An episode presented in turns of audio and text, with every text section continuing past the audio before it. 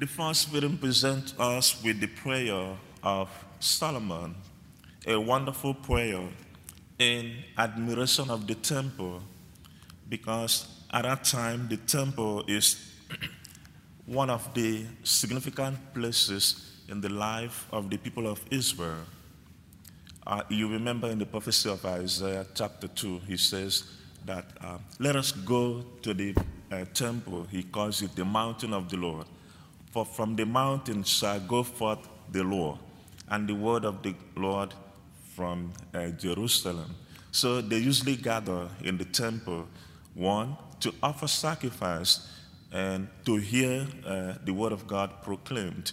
And with that, they are instructed, you know, in the commandment and in the law of the Lord.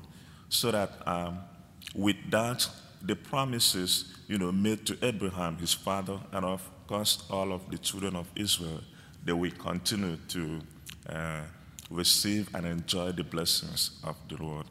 And today also, we know um, the importance of the temple, that is the church.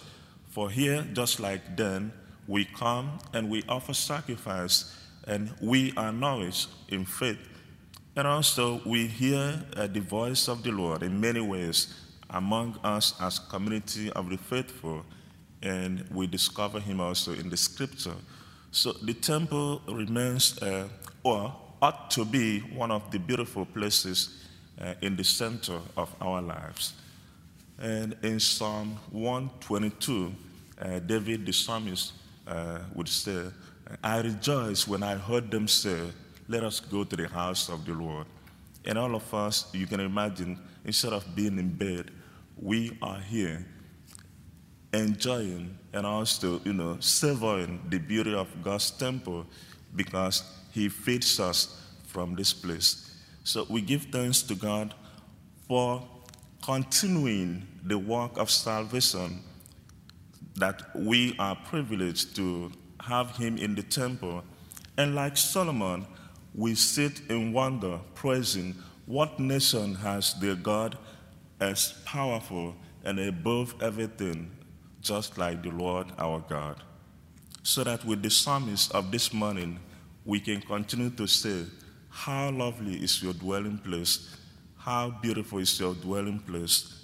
In Psalm 27, if you go down, it's a little bit like this one. The one of today is 84 or 88, 84. Yeah, in 27, if you go down, it says, The Lord is my light and my salvation. But if you go down, it says, There is one thing I ask of the Lord.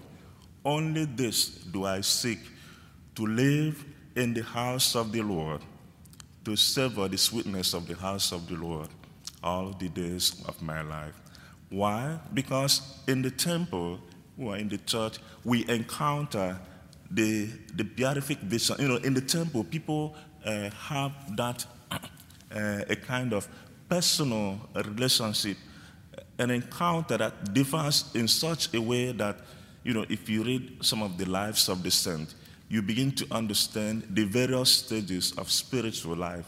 And these stages do not just come about, they come about by spending time with the Lord in the temple, so that in contemplation, that is, contemplation is one of the stages of a spiritual life. You have the normal one that we do, like vocal, we say devotion all the time. But we are urged to move beyond just the vocal, saying rosary, to meditation. Just stay there without saying anything. You can just go to the chapel, be there for 30 minutes without saying anything. Just admire the beauty of the one who sees me in my ugliness, who sees me in my beauty as well. That is meditation. Then in contemplation, I begin to get into that unity, that is forming a union with the divine. That is what happened to many people, many of the saints. And Bakhita, the one that we celebrate today, a young girl sold uh, into slavery and many other people bought her, and with that, uh, they took her from Sudan to Italy. But the moment she encountered uh, Christ in the temple, same thing, because uh, she attended uh, one of the uh, classes for those to be baptized. there she had that moment of personal encounter with the Lord. And she never went back. And today we are celebrating her good example. She forgave all the slave masters and all the mistreatment uh, to her. And we called to you know, learn that act of forgiveness from her. Today also is a day that we celebrate or remember uh, uh, the world celebrating uh, against human trafficking, you know, in memory of Bakhita, who was sold into slavery. We pray for those who, uh, you know, those already trafficked, that they will find strength and mercy and people to help them out of that situation. And those who are into that kind of ugly act for repentance.